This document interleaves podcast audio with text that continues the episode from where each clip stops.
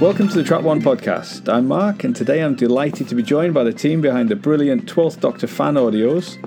Um, I'm a huge fan of this series and of the uh, Capaldi era, so it, um, it's, it ticks all my boxes. Um, so for my guests, if you'd each like to introduce yourselves and how you got involved in this series and what your role uh, on the project is.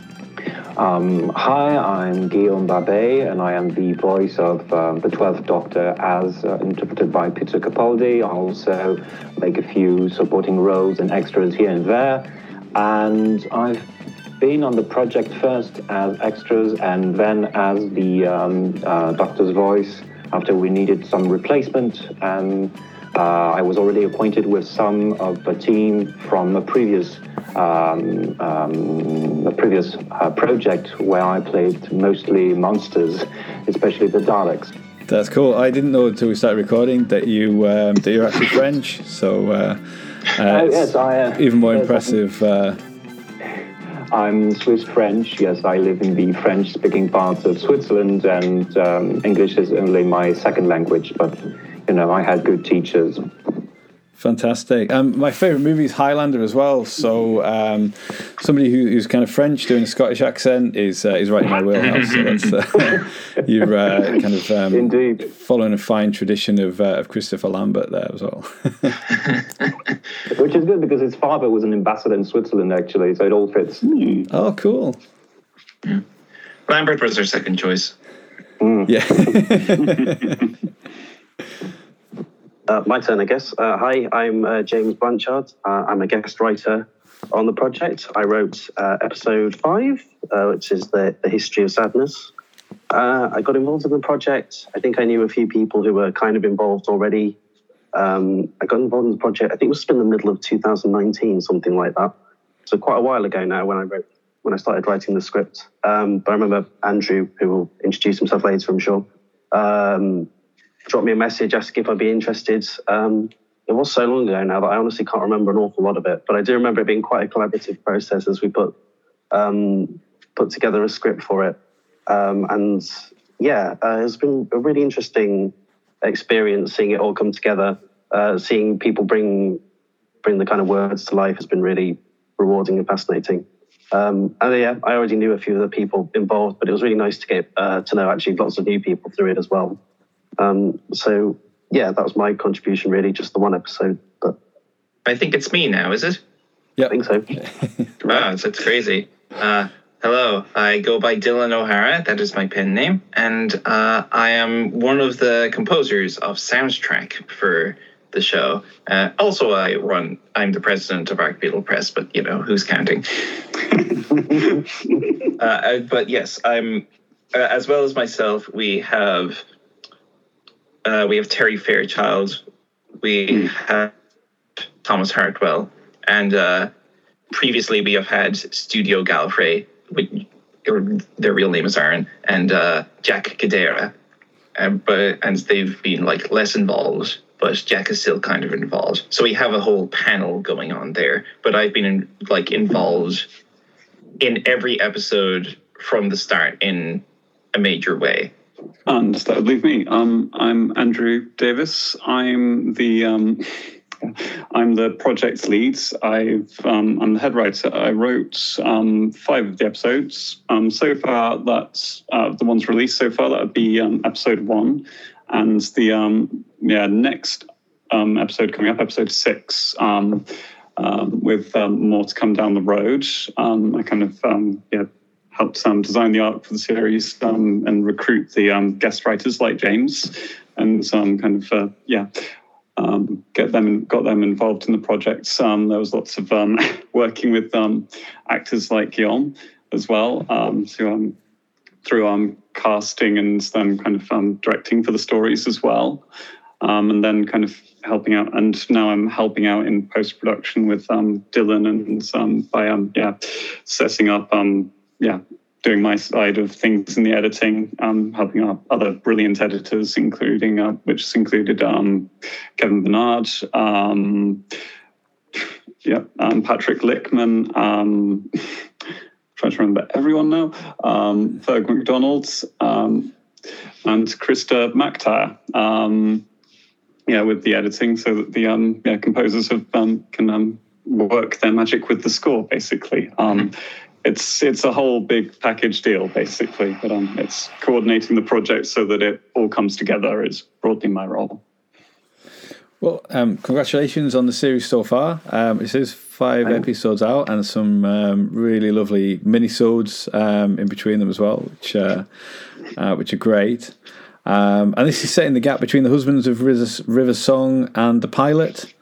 Um, so um, mm-hmm. You've got the arc of um, the Doctor very much grieving um, for River Song um, through this, which uh, which crops up, uh, and then the arc for Ella as well, um, which is um, is quite a unique relationship for the Doctor and the companion, uh, particularly after Lost Property, uh, the fourth episode.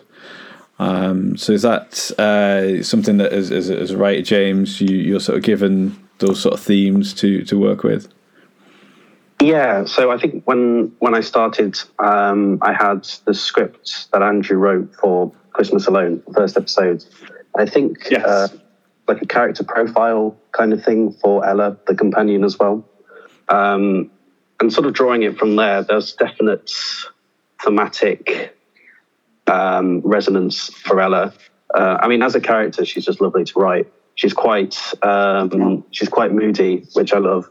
She can be, she can be quick and quick to sin, run, quick to run to cynicism in her less charitable moments, which is just, it's, it's, it's nice to write uh, as a, especially in the world of Doctor Who, which can sometimes be um, so uncynical. It's sort of nice to have a character who can peel back the peel back the face of it a little bit and see things quite clearly. Um, so yeah, there's definite. Um, Ella was a very fu- fully formed character uh, in Andrew's original script. For me, oh. I definitely picked up there was a feeling of, uh, you know, there's a, a, a very much a theme in the whole thing of kind of grief and loss, and that's a sort of common mm. ground between her and the Doctor, actually. Um, so yeah, it was quite. Uh, It was quite a stark. There wasn't much me thinking, oh gosh, what kind of theme am I going to have to write around these characters to make them work? It was sort of the, the notion that it was the story was going to be about grief. Uh, it kind of came came immediately from, from the material that was at hand. Um, the story, uh, the episode I wrote as well, that was kind of quite collaborative as well. I think I had a I had not to not to go into spoilers, but I think I had a certain of idea idea of the kind of instigating and instigating actions and the backgrounds of the mm. character. And Andrew, they uh, uh, pushed, you know, uh, mentions some other some other aspects to Ella's background, and we managed to kind of knit these mm. these together into a uh, into a into a into a background that worked very well, uh, and I hope uh, sort of uh, brought Ella into some of those three dimensions uh, that she can walk around in. Um, so yeah, that was very interesting, uh, thematically kind of rich. Uh, and also, it's sort of nice to be able to not have to, in some ways, when you're writing something like this, I suppose there's a sense that something that has to be officially licensed Doctor Who has to be mm. bound by certain expectations mm. of for what kind of themes you're allowed to discuss. Um, whereas in this sort of medium, there's a little bit more freedom not to just say whatever you want, but to perhaps bring up things that you wouldn't necessarily expect a show like Doctor mm. Who to go for, which I hope came across kind of well in the one that I wrote. So yeah, it was a really good, uh, really good process. So, and, and Andrew, the, obviously Ella's uh, backstory is so kind of mm. uh, ripped from the headlines and, and so topical for, for everything that's going on at the moment. Um, more probably kind of hard hitting than you'd get on the T V series, I guess, um, mm. or certainly so far. Um, how did you come up with her sort of backstory and situation that the Doctor finds her in? Um, gosh, there's um, it's I mean it's a mix of um. So I, I knew I wanted to tell a story about a companion who um has drifted out of the world. You know, um, is I I think I said in the pitch for Christmas Alone, the first episode, um, is falling out of the world. Essentially, it's falling out of the world and is disconnected, you know, politically from it at the start of her journey, and through, you know, like she's um, closed herself off emotionally um, due to the loss of her mother, as um, happened in Christmas Alone, um, as is discussed in Christmas Alone. um, and explored further in the history of sadness. That's not going into too deep into spoilers. Um, I know James just wanted to not give too much away, but I don't think that's giving too much away. Um, and yeah, due to those things, she's shut herself off emotionally, and um, due to her own sense of um, yeah, um, yeah, her own insecurities due to um, her experiences in the education system, she's um, struggled. Um, and yeah, she's yeah when we when we meet her, she's working a dead end job in McDonald's too. She's not um, feeling much in the way of hope in life. Um, and I want to tell a story of someone who, Um, through meeting the doctor would, um, and going through the adventures she'd go through with him, would um, slowly come to connect more with the world, find that there are ways she can make a difference in that world, and come see the worth in herself, and um, discover that there's life after grief, there's ways to connect with other people again. And I think, you know, once I pitched those themes, once I pitched that that's what Ella was about, ideas from other writers came in and kind of fed into that um, story arc, basically. Um, I think um, Tori, who wrote episode two, for example, um, put it rather beautifully that the way she built um, the world's um, track Magalat, the world that um, Ella goes to for her first, Ella and the Doctor go to for Ella's first alien planet, she um, built that out of those um, themes and out of um, Ella's character kind of flinty world, we um the flinty difficult world we get in that one where Ella starts to kind of see injustice and try to find ways to make a difference in that world, and the way that um the Doctor and Faustina, um, the character that um they meet in that episode, um yeah kind of show her that she can make a difference, um and then yeah kind of um yeah that kind of fed into um other episodes, like yeah other ones we've done so far. Episode five as well, um James took um, the themes of Ella's grief, of um, her um, insecurities in terms of um, the housing insecurity she's going through. When we, um, uh, yeah, as a yeah, as of the end of episode four, um, and just ran with them. It's um, it was a case of me, and I think it was it was like James says, a collaborative thing of um, like me seeing James's pitch for the episode, which was essentially after Ella sees the doc. After Ella sees her mother's ghost um, on the TARDIS, um, the Doctor takes her on a tour of the history of her sadness, um, from um, far future Saturn to um, ancient Sparta, to um, try and untangle untangle the mystery, um, basically. And um, that was just such first. It was clear to me that was fertile ground to just kind of um, explore what was going on um, with Ella at this specific point in the season. Um, it was kind of one of those things where the episode orders came from the pitches to a certain degree. It was very obvious to me that after Ella had been through what she goes through in episode four, um, episode five was the perfect place to kind of explore Ella's grief and um, loss further and dig into that a bit more. And um, yeah, get her to open up to the Doctor about some things that she hadn't yet opened up to him about, um, some of which, and this is where I, I, well, I myself will be getting into talking around spoilers, are things that um, she hasn't told the Doctor yet. And some, and um, those came from James, I think, um, and his pitch for the episode. Um, it was, um, I originally had my own ideas for that specific part of Ella's backstory that you see in Christmasland, but then James had an idea that um, for it, that just kind of turned it on its head, and I thought, okay, so actually no, the backstory in Christmasland, that changes. Ella lies in Christmasland. That makes much more sense, because what James did with it in episode five, yeah, it just hits a lot harder when you realise, actually, no, that wasn't the true story there. That was Ella lying. Um, It's, and that was one of the joys of kind of writing the, this project and kind of collaborating on Ella's story with a lot of people, is you just discover new things about the character, I think, and um, new way. And um, yeah, and that kind of opens up a much more interesting story, I think, for the characters, I guess. And, and equally having Ella be sort of predisposed towards that um, sort of, yeah. those, sort of grief and loss anyway was very, was very, very helpful to try and write a story like that in the first place. Um, It means there's no sort of having to contrive thing, you know, contrive things that have happened to her, or contrive a backstory, or bring up things that hadn't been mentioned before. She was she was already kind of predisposed to that, and that already existed. So it made my it made it a lot easier for me to write the kind of the story that I would like. To, I, I wanted to write in that instance, which was uh, kind of following the history of that character's sadness, I suppose. So that was that that worked really well. They just sort of um, married up very beautifully. Mm. Buzz, I hadn't really thought about it until you said that, but that is quite a Capaldi era um, that uh, both Bill and Clara have lost their mothers. Um, mm-hmm. So it's sort of in keeping with that. It's like the Russell T Davies thing, the companions all have quite strong, um, kind of overbearing yeah. kind of uh, mothers. And then um, yeah, Moffat writes it much more about the kind of uh, absence uh, in a way. Because uh, even Amy um, was obviously initially has, has lost her parents and then.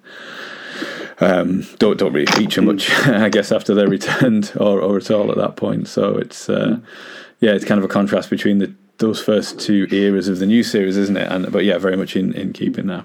Um, and and Dillon, at what point do you start to sort of compose the music? Is that um, like when you see the script, or is it more when you sort of heard the the dialogue?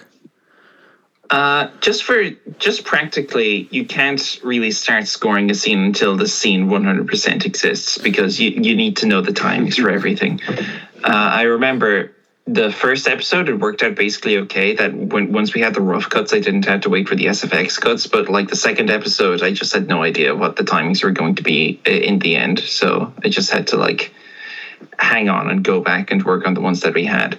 But uh, at this rate, uh, the S F X cuts are like so far ahead of me and the team that like that it, it's never an issue of me waiting. It's okay. it's it, a lot a lot of like the tail end of the production cycle is just myself and the rest of the other composers like working through what's already like packaged and ready, because you know it takes a while to write an hour of music. Yes. And we are very appreciative of it too. It's some they, they I mean the composers they they literally just take Um, nothing in terms of score and turn it into the whole flipping orchestra of, you know, sound, and it's like just a whole original soundtrack, and it's beautiful. Um, I'm, you know, like I've I've listened to my share of fan audios to see what other people are doing, and understandably a lot of what other people do are, um, you know, is, um, you know, take pre-existing Doctor Who soundtracks and use them, which is, yeah, yes. And that's no, you know, disrespect to those people. That's a very valid thing to do, you know. Yes. This stuff takes time. It takes Save a, a few time. weeks, yeah. But yes, it, it does make me appreciate so much what Dillon and Flynn and Terry and the rest of the crew have done there, because they've yeah, yeah got a really original and fresh soundtrack for the show, and yeah. it gives it a lovely distinct identity. And yeah, I mean, like I'm thrilled because from I I think all of my work for the show has been pretty strong, but I also feel that I've gotten a lot better from episode one through to episode five, and it's been like a real pleasure to like improve in that way and just really hone the craft, where like now it's some it I consider composing to be one of the main things that I do, whereas previously it was like a hobby that I tinkered away at from time to time. I, hmm. Yeah, I can I can go through some of the details about the score if people would be interested in that, because I took notes. Ooh, we would. Absolutely. Yes. Okay.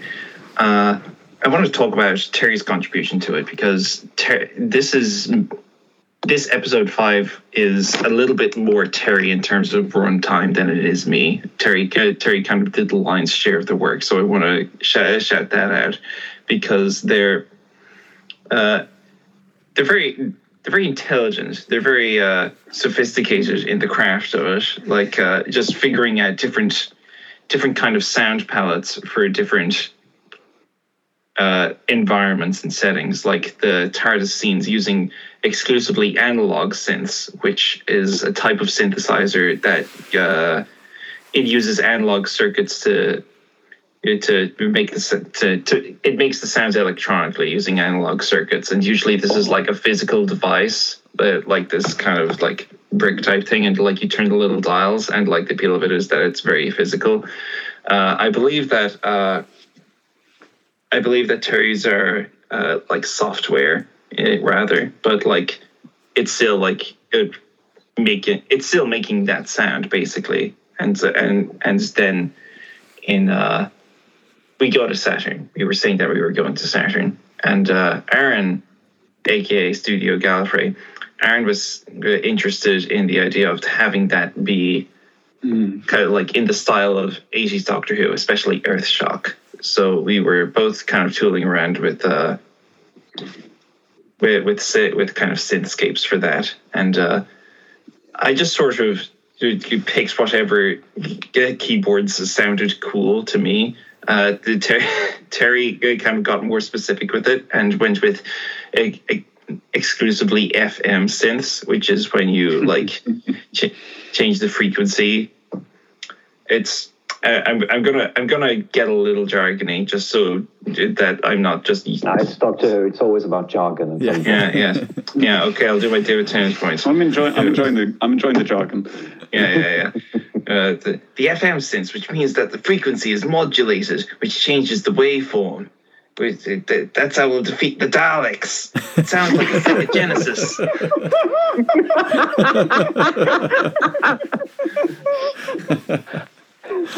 So yes, you'll be hearing some Sega Genesis type sound fonts on uh, on your Saturn scenes. Uh, oh, and, so that- Yeah, that's why, I'm sorry to interrupt you, but that's why during the Saturn scenes, I had a bit of a of an um, vintage video game feeling at some yeah. point. Oh. Yeah, yeah. Especially the big spacewalk scene. It was like drawing yeah. on that kind of like classic style. Yeah, because Terry Terry is currently writing a soundtrack for a video game, and like that's that's a big part of what they're into. And uh, mm. yeah, and like for for. Uh, We said that it goes to ancient Greece, right? We can say that. Yes. Yeah. Yeah. Yeah. Yeah. Okay. That's that's like the second half of the episode. Which, by the way, uh, if I can like just praise James for a while, is just like mm. beautifully conceived, because it's yeah. like specifically a story that I'm not going to say only Doctor Who can do it, but it's just like a very difficult thing to justify in any context other than Doctor Who, where space travel and time travel are done all the time. That you can just like casually have and. The back half of the story being ancient Greece, and the audience will just be like, okay, yes, and like take advantage of that, and like they're all thematically connected in like really substantial ways. And like the way that we did this is that like we have musical themes and motifs that kind of bridge the two halves, but like the we figured out a completely different palette for the ancient Greek parts, the parts set in that uh, setting, uh, which, which is like a string section and harps and flutes and clarinets and a lyre and a tambourine. So there. So uh, and like that's that's again mostly Terry having more technical knowledge about orchestration uh, than, than I do. That that like really brought it through, and like I was able to just kind of like follow the lead on that, and that made my music better. So. So that really worked out really well, and that's that's what I mean when I say that Terry did the, did the lion's share on this episode, both in terms of the runtime and in terms of like the concepts, just really doing a lot of the groundwork, and I was able to follow from there. Uh, that I, w- I but I will say that uh, the main theme, as it were, for this episode is Grace's theme. And I don't think I'm allowed to say who Grace is, but suffice to say that she's important, and she's played by Riley Silverman, who some of you mm-hmm. at home may know. Mm-hmm. She's, uh, mm-hmm. yeah, I, I don't know. Andrew, do you want to big up Riley Silverman for two seconds? Um, Riley Silverman, fabulous um, trans actor, comedian. Um, yeah, if, if you um, know her through fandom, you may know her for um, playing the Doctor in... Um, The um, uh, um, the actual play role play series Game of Rassilon, yes, yeah, yeah. Um, which is honest. Um, if I had to recommend another Doctor Who fan podcast for a moment, it, I would really recommend checking that out. It's um, it's like I said, if, if you've um, ever listened to um, an actual play um, podcast like um. Critical Role or The Adventure Zone, something like that. Um, this is, um, yeah, this is the Doctor Who version of that, um, which is, you know, one of the more original takes on a Doctor Who fan audio that I've come across. Um, almost all of the cast, um, Ben, the G M, Ben Padden, um, Michael Nixon, the engineer, who also um, voices a lot of the guest characters on that podcast, and Dan Peck, who plays Travis Killian, um, the companion for the um, first three seasons of the show, um, as well as Riley, have all um, guested now at this point um, in various episodes, with a couple more um, appearances later in the series to come. Um, they're all fabulous actors, um, and they were really lovely to work with on twelve F A as well. Um, yeah, Riley specifically, and yeah, like the...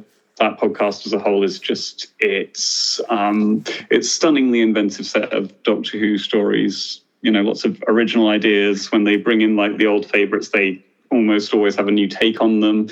Um, they know how to do the thing that makes actual play podcasts magic, which is they can just improvise and just be effortlessly funny, and also be um, really genuinely hit you hard with the, you know, moving moments as well.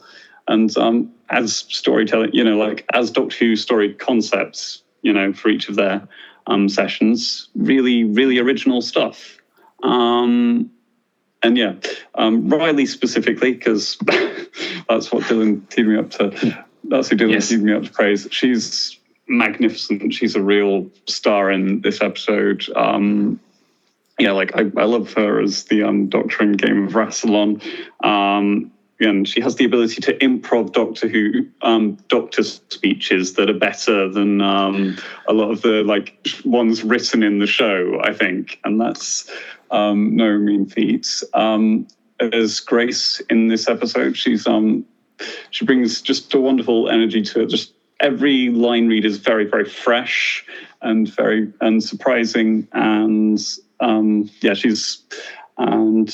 She's a joy to work with. She plays beautifully off the other cast members insofar as, you know, that's a thing when everyone records remotely, but it's um, like genuinely the way that her recordings bounce off those of the other character actors, um, yeah, are a joy. Um, yeah, no, um, it was a real pleasure getting to work with her on this. Uh, yeah. And yes, and in general, I'd like to give a shout out to the whole Game of Rassilon crew, really, because they're a lovely bunch and very talented. Yeah. I second that. I'll put a link in the in the show notes to that podcast as well.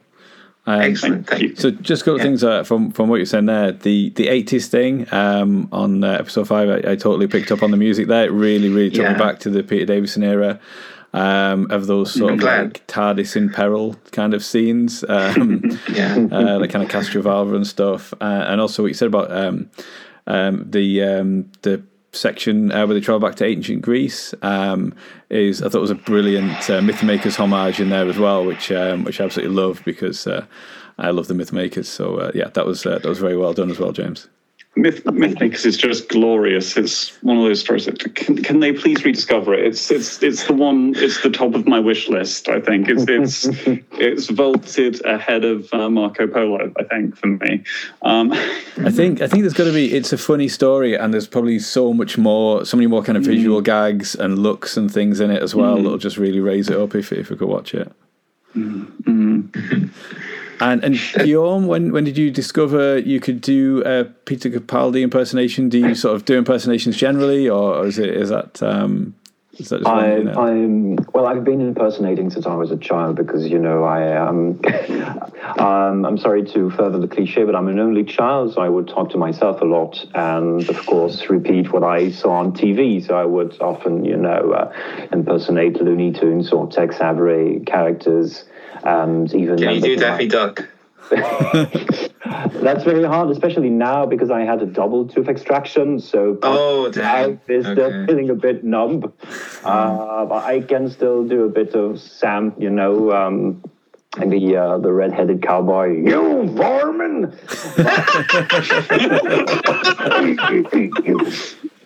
uh, but um, no, so and I've uh, I've been doing theatre since I was um, about uh, eleven or twelve. Um, always um, on um, on an amateur um, respect, but you know I've been I've been an actor for you know almost fifteen years now, and um, I have a few French friends who are big big Doctor Who fans. They are actually the ones who introduced me to the franchise uh, not so long ago, actually, um, uh, uh, around the fiftieth anniversary special in twenty thirteen, and uh, we all witnessed nine years the, ago. Yeah, yeah. I already feel old enough, but but um, and so we all watched the first um, series eight episode uh, together with my French friends, and uh, we fell in love with Peter Capaldi's version.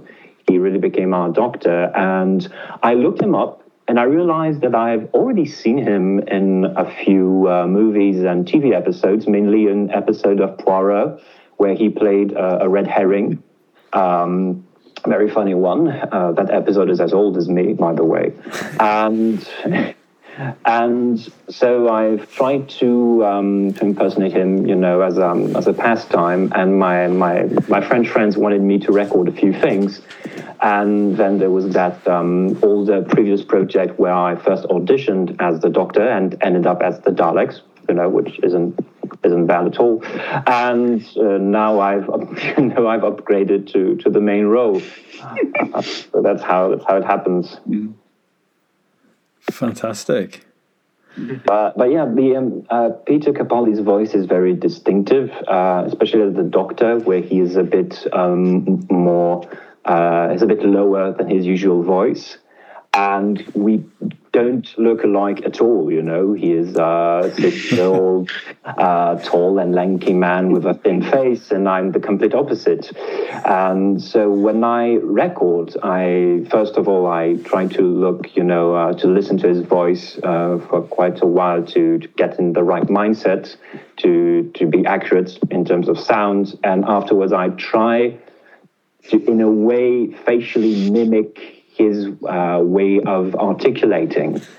Uh, so, for example, very, you know, um, very prognate, you know, with a very forward jaw and exposing teeth.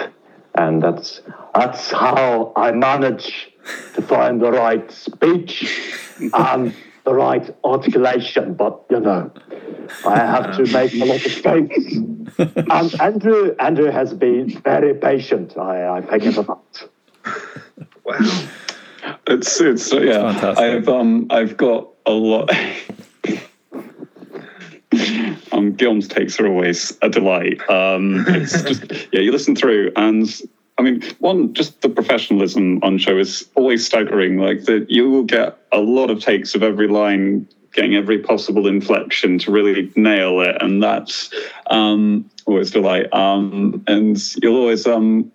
Yeah, and and every now and then you'll just he'll just stop, and you know because there's a plane flying overhead, and do a little commentary on the plane flying overhead, which just it just livens up. Or, like, or you know, or occasionally he'll just slip into something else, and he'll do an impression of Peter Capaldi doing the "We've Got Trouble" thing from um, Hotel. I did that. the Lord. I, that the recording of that exists somewhere, I think. Still, um, it's probably on like, just on a Discord server now because I shared it with some friends. So it was um, some some of the folks on it. Cause it's um, it, it just yeah, um, yeah, but it's um, it just gave me a bit of joy. Um. Yeah. It's, yeah. For people um, who don't know, the we got we've got trouble thing is from The Hotel. Yeah, it's yeah. A, a kind of comedy movie where Peter Capaldi, I think, runs the hotel. Yeah. I don't yeah. think I would describe it as good. They, they no. have a they have a character who's meant to be like a John McClane yeah, parody, but they cast him as Paul McGann. Which, yeah. And it's nice to have Paul McGann in this movie, but he's not Bruce Willis. It's just yeah, just no. a strange use of Paul McGann. So, but, but you know, uh, all around, like, an enjoyable time, because when it's funny, it's Very funny, funny, and when it's not funny, it's funny. Yeah. It's yeah. also got Bradley Walsh, Keeley Hawes. It's just a who's who of British actors, many whom have been, many of whom have been in Doctor Who or been Doctor Who, and wow. um, yeah, it's it's and so it's fun as a curiosity. It's not like like Dylan says, it's not good, but it's it's a great time. I I, I blissed out watching it. Um, yeah. So I haven't heard of this. It's, yeah. a, it's a movie called The Hotel. It's, it's called Hotel, Hotel exclamation mark. Exclamation mark. Right. I think it's a T V movie. Yes. It is. Um, yeah. I need to um, look for this. Yes. Going back to Guillaume's um, yeah, wonderful work. I mean, like, Um, other recordings that exist out there that will hopefully be making their way into the worlds um, one day. Um, yeah, um, no, no, it's okay. It's good. It's nice. Um, this is for like episode seven um, when it comes out, because um, Guillaume plays like like you said, he plays many many roles in this series. Um, quite a few roles, um, some minor. He's got quite a major role in episode seven that isn't the Doctor, um, and it's really remarkable. He plays a French um, pirate captain. Um, I won't. I won't use anymore for now, but it's it's going to be very fun. Um, and yeah, he's he's properly swashbuck- swashbuckling and heroic and all sorts of things, and it's great. Um, but there's just um, a yeah um, a delightful moment where like it's just Guillaume speaking. It's, it's the Doctor speaking to um, the pirate captain. Um, but like, honestly, if I didn't know it, I I don't think I'd be able to tell. It's the like skill in which he does the two voices is remarkable. It's um, yeah, like they're just such distinct performances and characters and the way he voices them, and like he's nailing twelve at this point, having, you know, been doing it for a while.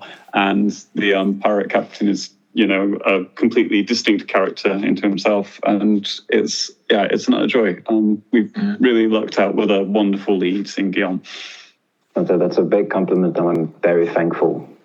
Notice the, the series so far has followed uh, like a bit of a sort of traditional modern series, um, mm. like from series one in terms of introducing a companion on kind of contemporary Earth and then showing them the future, the past, uh, and then taking them home, uh, kind of, you know, to so they, they, they see their old life again, but, you know, through through kind of new eyes a little bit. It's um, what what kind of uh, where where do you go from here? Is it does it sort of follow that, or uh, what basically what, what sort of stories have we got coming up to um, to whet the listeners' appetite? So um, yes, we've got lots of um, wonderful stuff coming up. Um, yeah, we've got. Um, it's still going to like follow the series, um, you know, the new series structure in terms of we've got um, a big two-part finale coming up that um, kind of pays off all the character arcs and the very loose plot arc that we've sort of threaded through the thing. Um, it's not, you know, like, yeah, the plot arc is not a complex thing. It's, you know, I, for me, you know, New Who it's New Who arcs at their best are the ones that, you know, focus on the characters and kind of drive their arcs through the series and kind of give room for the plots themselves to be kind of within the um, individual episodes. Um, so I really wanted this to like let the guest writers like James um, shine and show off their considerable talents. Um, yeah, but um, yes, no, in terms of what those stories have to offer, um, my next one um, is called The Time Lord's Tale. It's um, a riff on the um, Canterbury Tales, um, yeah, and my love of medieval literature, broadly speaking. um, it's um, Black memories. Yeah, it's my chance to kind of experiment and explore my. Um, Yeah, just kind of some yeah weird, um, just the weird ideas that were bubbling in away in my brain at the time, and yeah, I think um yeah that was um that was great fun to write, and having listened to the recordings, I think it's coming together really beautifully. Um, Christa McIntyre's edited, sound edited that one and done a sterling job. Um, we've got, like I said, piratical adventures on the high seas. Um, where the Doctor and Ella um, discover a, um, a town um, back in the um, seventeen hundreds that should be fictional, but seemingly is real. Um, we've got episode eight, um, where um, the, the Doctor um, needs Ella to um, help him in a very unusual heist, Um, to go undercover on her own in an unusual heist in a call centre staffed by Ood, um, where um, the thing she has to steal is the Doctor. Um, and, yeah, um, the last of the um, guest episodes before we go into the finale arc um, is about... How would I put this one? Um, it's about... It's set in the far future, in a world that seems to have solved all um, of its environmental, um, it seems to have been on the brink of environmental, a world called Beta four, which has, seems to have been on the brink of environmental catastrophe. that seems to have solved all those problems. And um, the only question, as capitalism still seems to be running on that world, is at what cost?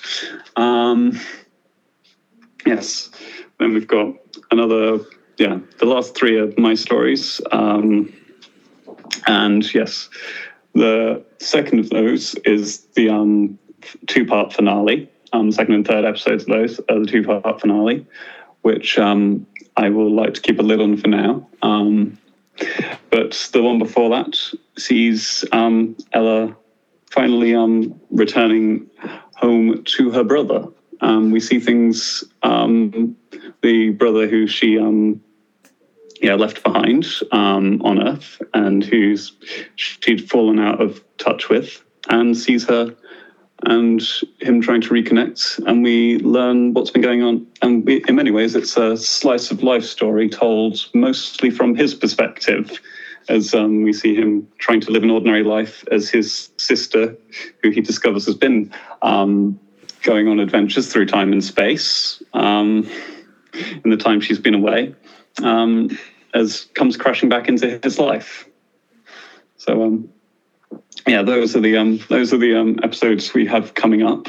Um, yeah, I'm very excited for all of them. Um, the writers who worked on them um, have done some really stunning work. There's lots of really great performances from guest actors that I can't wait to bring to life. And uh, the sound editing and music that's been done on them so far, it's sounding really great. So, yeah.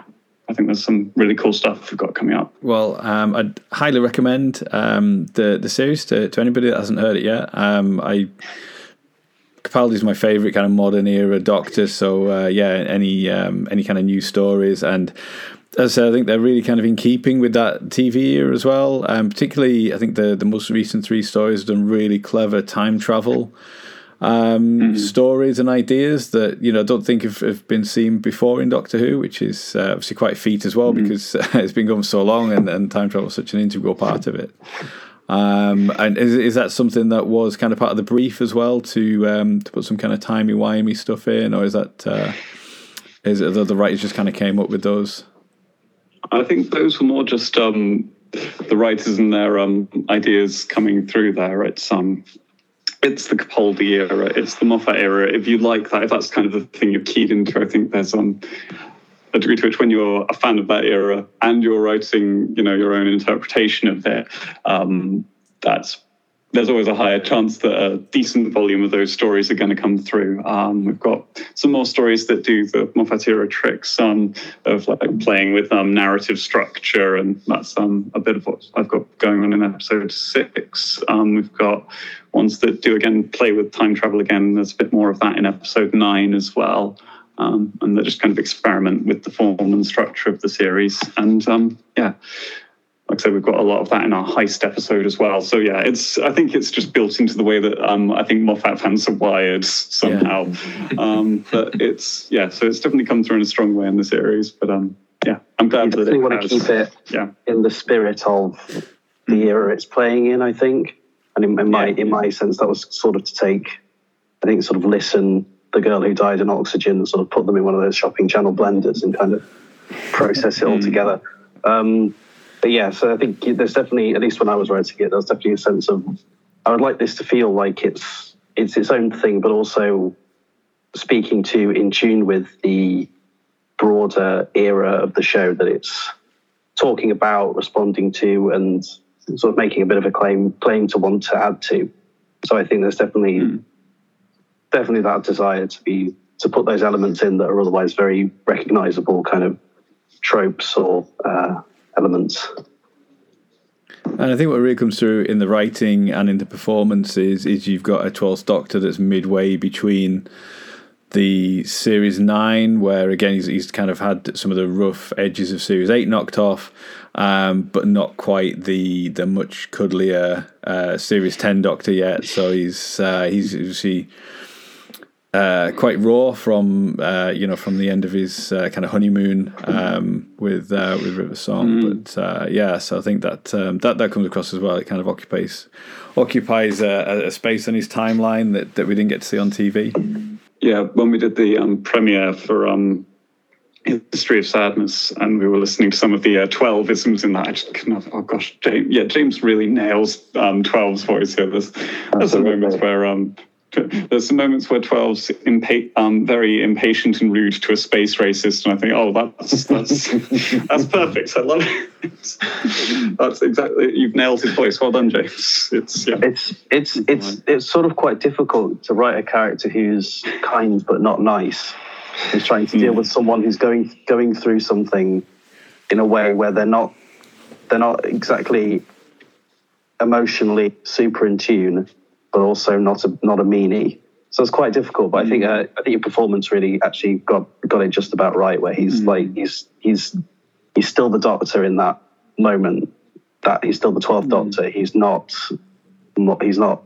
Particularly, he doesn't quite understand. He is at a distance, but he's also not mm. the C, he's not the Series Eight Doctor. He's not mm. like when he's telling Clara to just sort of, you know, get on with it kind of thing. He's actually he is actually he's learned something, but he's still not he's still not a human being exactly. And he's still punching racists by Series Ten as well, so that's exactly. uh, that's in keeping. Well. So we're completely in tune with what will come next in the show. Yeah, mm. oh, yeah, and I, I really want to praise James for uh, this um, very um, uh, very uh, fine balance uh, in the, the characters' writing. Uh, these were the parts that were the most enjoyable to um, to perform, of course, but also the ones that you must not underestimate, you know, the quips or, you know, the, the rude moments, because yes, they're partly played for laugh, but they do they do show that underneath the Doctor is still a bit, uh, as you say, raw from uh, uh, grieving and, uh, leave, you know, leaving River to her, to her fate. So again, I was really impressed by the script, and it's really only at the premiere when everybody listens to it and it's complete with the music, the sound, uh, the editing, that it all comes together. And it's like you're, because when you read the script on your own, you focus on your performance and you focus, you know, on being uh, on being accurate and being truthful and delivering. Uh, but then when you listen to the whole thing, um, I got a new um, uh, praise for the for the script, especially all the thematic um, potency, mm-hmm. Saturn meaning so many things and still being relevant to the character's journey, especially Ella's. If I can jump in about Saturn, and this is like a bit trivia, but it's one, it's something that I just found out t- today because I was reading through Christa McIntyre's Uh, blog post that she did about the sounds design on this episode. And I didn't realize that when Ella first arrives at Saturn and looks out and realizes she's on Saturn, the sort of like la- loud, wide hum that you're getting there, that's like an actual clip of Saturn itself, or, or oh, rather it's uh, cool. it's um it's electromagnetic frequencies that got translated into sound. Nice. Which, which I think is super cool. Saturn is beautiful, but it's also it's also the creepiest planet, I think. It's, yeah. it's, got, it's got these um, hexagonal like lightning storms that are almost perfectly hexagonal on its poles, and to yeah. me that just it just freaks me out. That's I would, crazy. I like to, I like I liked writing about it. I don't think I'd ever want to go there if I had to choose a planet to yeah. hexagonal. Around. Yeah, they're like that's too tidy. Six know, sides on the sixth it's planet. A bit, it's a bit ridiculous, One, isn't it? Yeah. As if it knows. It's yeah. a space oddity. Yeah. Yeah. yeah. And do you have a favourite soundtrack coming up, Dillon? Um, I guess hearing about the, the heist movie, that one sounds like a fun one. Would that be one where you kind of watch a few heist movies and get some inspiration? Uh, I, I do want a lot of like uh, going on in the high in the heist thing. But at this rate, like I got involved with this series like coming up on two years ago now, so I've had plenty of time to stew on like, oh, and what would this episode be like? So I I have like a weird hodgepodge of ideas for all of them. I I, I do still think that the the piratical one on the high seas, mm. we're we're just going to rip off Pirates of the Caribbean. That's all people want. it, it, it, it's just, it's just a matter of to what extent. And like and like the Stop the Clock, uh, the one in the far future, alien city, and the another planet. That's like the. I think I think it's fair to say it's like the one real like classic sci-fi episode left, so that's just going to be like a melting pot for like all the ideas in that kind of zone that I want to do with the with the series for that. And like I've been thinking a lot about that, and with especially with regard to like Dune and what I like about the music from Dune and what I find limited about the music from Dune and stuff like that, and uh, and also like the. The one about Ella's brother is like on the horizon. So I've got to, I, that is going to be a, a kind of lighter and funnier episode. So I've got to mm. figure out how to write music that's funny without annoying everyone like Murray Gold kind of did. Dillon has strong feelings about Murray Gold's comedy music. uh, it's, it's Max Kubecki. Max Kubecki was also making fun of it because there was that. If you're not on Twitter all the time, then I'm sorry. Sorry for like a reference that's going to lose you. But like when Angela Merkel was kind of in the long process of stepping down, she received like. Uh, a brass band performance from like the German military to send her off, and she was just obviously a little bit miserable and cold, and they were performing for her, and someone edited like the Rude Sandstorm over it, like a brass version of the Rude Sandstorm over it. And then like Max came in with another one, which is like, oh, I thought we heard the end of this song, and then like he clicked play on it, it's do do do do do do do do do do do do do. And I think it makes the point that people got that.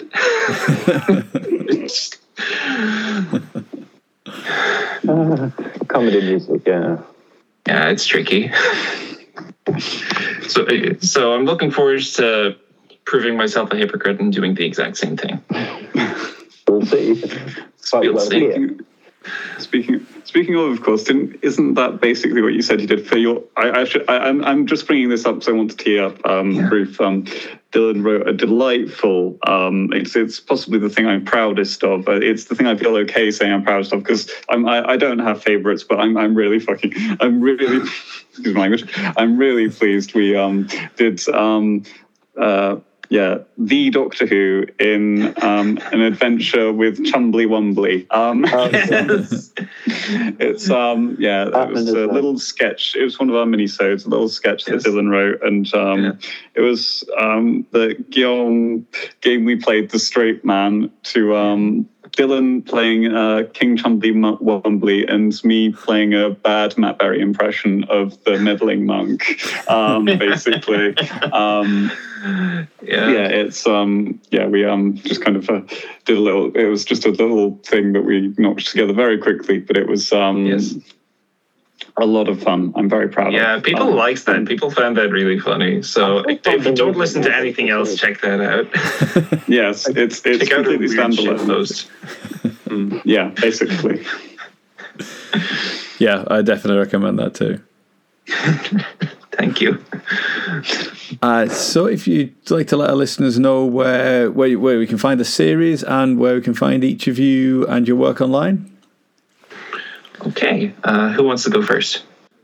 Um, I can go I can go first. You can find me on Twitter uh, at William Barbet. I'm also an illustrator, so I have uh, a Deventard gallery as uh, Shin Red Deer, S H I N R E D D E R. Uh, I do commissions, uh, by the way, so uh, if anyone has uh, uh, illustration needs, you know, you can find me there. Um, and where can we find the show, Andrew? Okay, we can find the show lots of places. You can find us on YouTube as the twelfth Doctor Fan Audios. Um, very easy, type in twelfth Doctor Fan Audios, you will find us. Should be right at the top of the search. Um, you can find us on Twitter at at D W Fan Audios. Um, that's uh, at D W Fan Audios. Um, we tweet regularly there um, and are very quick to updates when we have a new um, video um, out, a new um, episode out. Um, and when there's news coming up about when there's a new episode coming out as well, um, we're, yeah, we tr- I try to keep that um, going regularly. Um, we have a website as well, um, the twelfth Doctor Fan Audios at wordpress dot wordpress dot com. Um, so yes, we're on WordPress, we're on Twitter, we're on YouTube. Um, we can also find us on any local podcasting platform, uh, at most podcasting platforms, the main ones being Anchor, Spotify, um, Apple Apple Podcasts, yes, um, and Google Podcasts. I think those would be the main four that I think people seem to listen to. I think you can find us on all of those. So, yes, Twelfth Doctor Fan Audios, just type that in. You should find us pretty quickly. And um, how about yourself? Right, yes, me, myself, I. Um, yeah, you can find me on at Scarves and C. Um, at Twitter. Um, I, I just tweet fandom nonsense there. Um, if um, yeah, if you want to, um, I also have a writing account, um, Andrew Davis Writer, um, where you can um, yeah, where I share um, non-fan fiction fiction that I've been writing. Um, I, I do try to write other things. Um, Yes, and um, you can also find um, reviews I write of um, media and pop culture, sometimes including Doctor Who. At um, the site started um, Hyperfixation Station, um, started by Dillon, um, and now currently run by um, Christa McIntyre, um, our yeah, one of our main sound editors. Um, yeah, you can find me uh, on Twitter at j blanchard nine seven, where I sometimes tweet about my day job, which is researching the history of political ideas, uh, but also uh, writing as well. Um, so some short stories, usually kind of science fiction, fantasy, um, at least the ones I'm not really embarrassed of. Um, I think I have, uh, have one, Snow and Embers, which is in a collection that Dillon edited. Has that been reprinted recently, or did I imagine that? Uh, yes, yes. Uh, I, I yeah, I, I'll talk about that oh, in a second when I'm promoting my thing. Yeah, I also have mine. um, yeah, but you can find me there at j blanchard nine seven. Great. And w- will I go now? Yep. Definitely. Yeah, I, yeah, I believe I will. Okay, well, on Twitter, you can find me at Loafers Rights, Loafers as in the shoe, and Rights as in the verb, where I pretend to be Hyphen from Orphan fifty-five, and everyone groans at my bullshit. If you want to listen to some of the soundtrack in isolation, which, you know, maybe you do, then you can go to dillon o'hara dot bandcamp dot com. That's D I L L O N O H A R A at bandcamp dot com.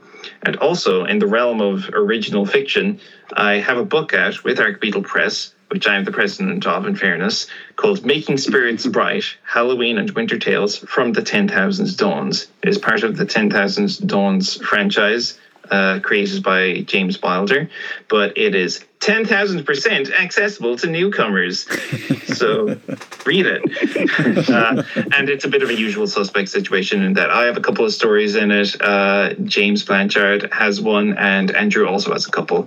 So if you want to see us with our original fiction and science fiction hats on, then you can check that out, please. Hmm. Good. Fantastic. I will put links in the show notes to uh, to all of those. Uh, any final Thank words you. on the um, on the Twelfth Doctor Fan Audios? Please listen. Yes, please listen. It's, um, it's yeah, we um we um it's we've um so many talented people have put um. Yeah, so much work into this. Um, yeah, I can't say thank you enough to all of them. Um, they all give their time and energy for free, and I'm still staggered that they do um, after all this time. Um, yeah, no, um, do listen to the episodes that we've got out so far. We're very proud of them. Um, yeah, like this last one, I'm really pleased it's made its way into the world. Um, and yeah, I'd love to, yeah. Um, if you are enjoying the series, um, yeah, do consider, you know, liking, retweeting, spreading the words. Like word of mouth is how um, podcasts like this one um, get get out there, basically get their name out there. Um, and yeah, but and yeah, don't and do leave a comment on YouTube. It's just it's also just nice to know that people are listening. Um, yes. And yes, also we've got some new episodes coming out very shortly. Um, I, I should hope we've got um, a little um, a, a new minisode coming soon, written by our very own Christa McIntyre. And um, yes, that's going to be fun. And then episode six. So hopefully, before too long, new stories are coming. So um, stay tuned. Yeah.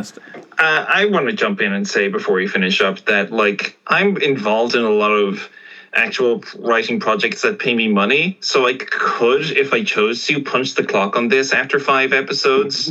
But I'm I'm not doing that because this just rules. It's like Aww. a very cool and exciting project, and I'm still like really proud to be a part of it, and I, I, I just really enjoy it. So take that as endorsement. No, you can absolutely tell what a labour of love it is, and and how much hard work goes into them. Um, and uh, yeah, I'm thoroughly enjoying the series, and I can't wait to hear more. Thank you very much, Mark. No thank, thank you, you for t- for taking the time to speak to us, and um, thank you everyone at home for listening. We'll see you next time. Goodbye. Bye. Bye. Bye. Thank you very much for having us. Don't forget to subscribe.